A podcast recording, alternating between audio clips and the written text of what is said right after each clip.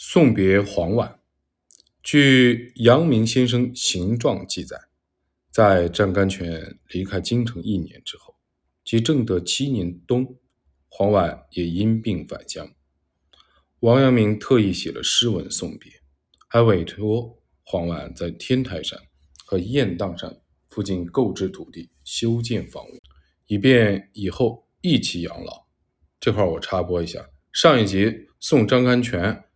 他在湘湖边买了块地，说三个人一起养老。现在 黄婉回到故乡了，又让黄婉在雁荡 雁荡山或者天台山附近买买地盖房子。我觉得投资意识真的很赞。黄婉和王阳明的故乡同为浙江，而天台山和雁荡山正是浙江的两座名山。在隋代，天台宗的开宗祖师。智大师曾在天台山传教，于是天台山声名大振。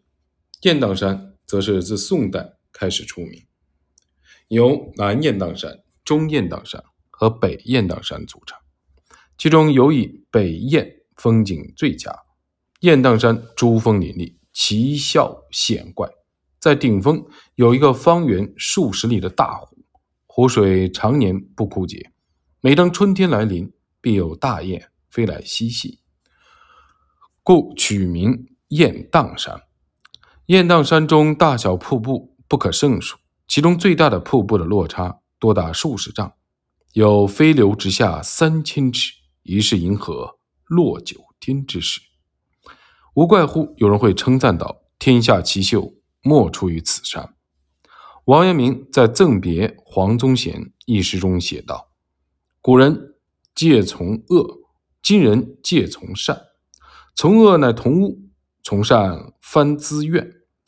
纷纷计冒心，指遮非善。自非都信事，一为多背面。凝之尽漂流，论序亦污见。捉哉汪贝子，奋身永绝剑。佛衣还旧身，雾隐七报变，节节无党嫌。白黑匪难辨。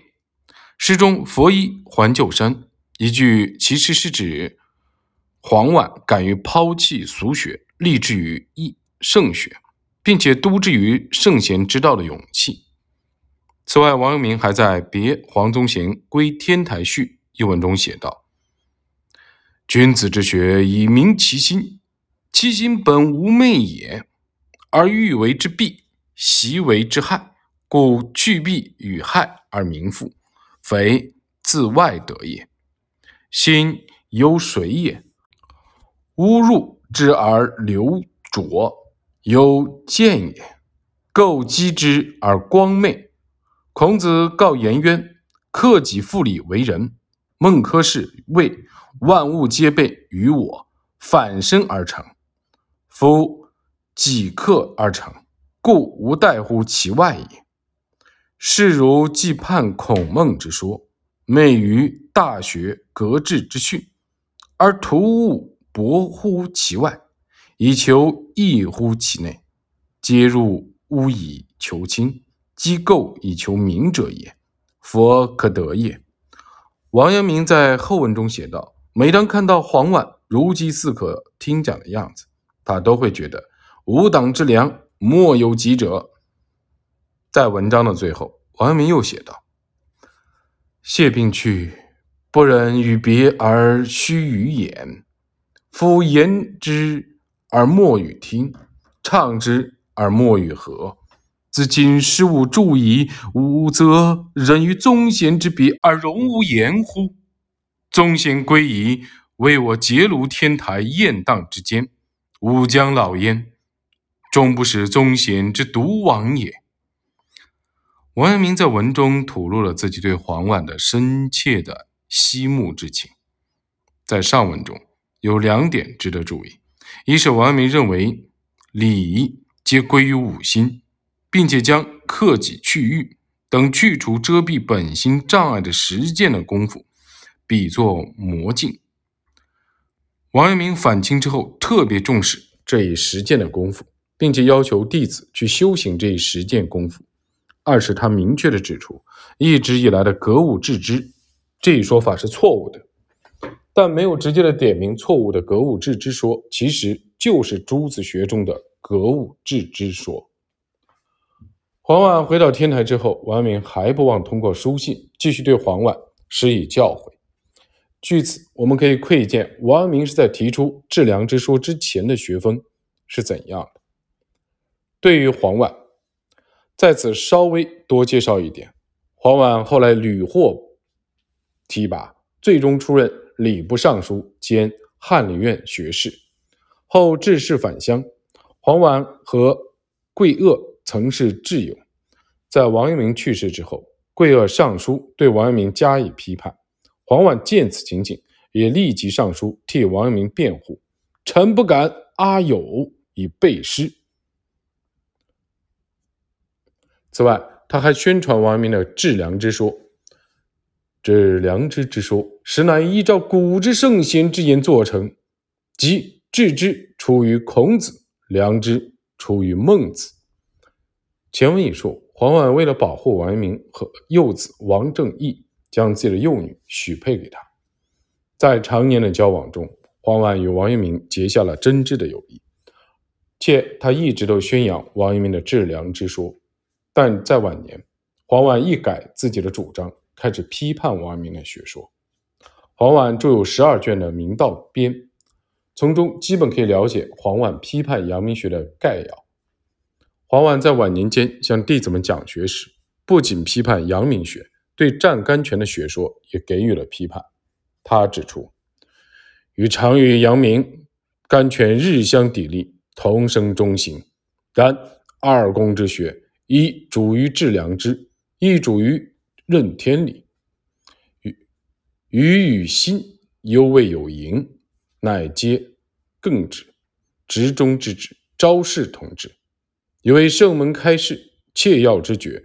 学者的确功夫端在是矣，外事更无别玄关可入也。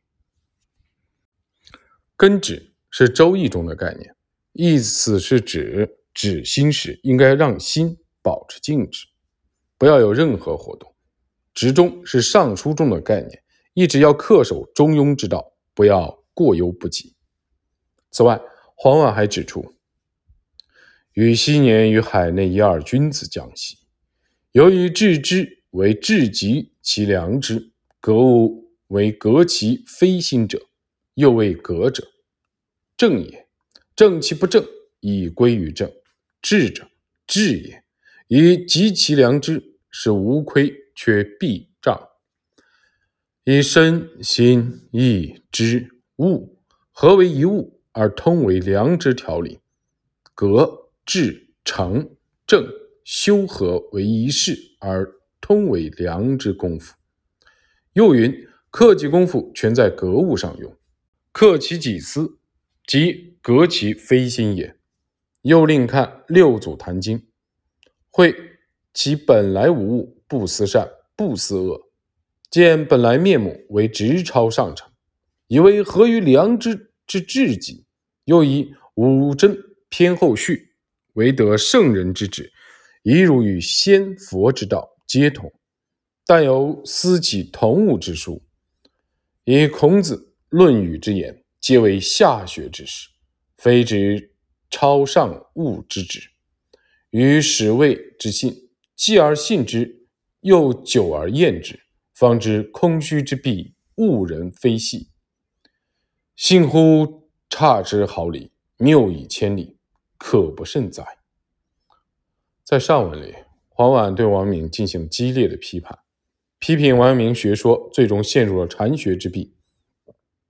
此外，黄婉还评价阳明学士：“实施圣人之旨，必将为害，不可不变。”为何黄婉在晚年要对王阳明的致良知学说提出批判呢？这是因为阳明门下的良知宪政派。末流抛弃了阳明学的主旨，渐渐陷入流弊。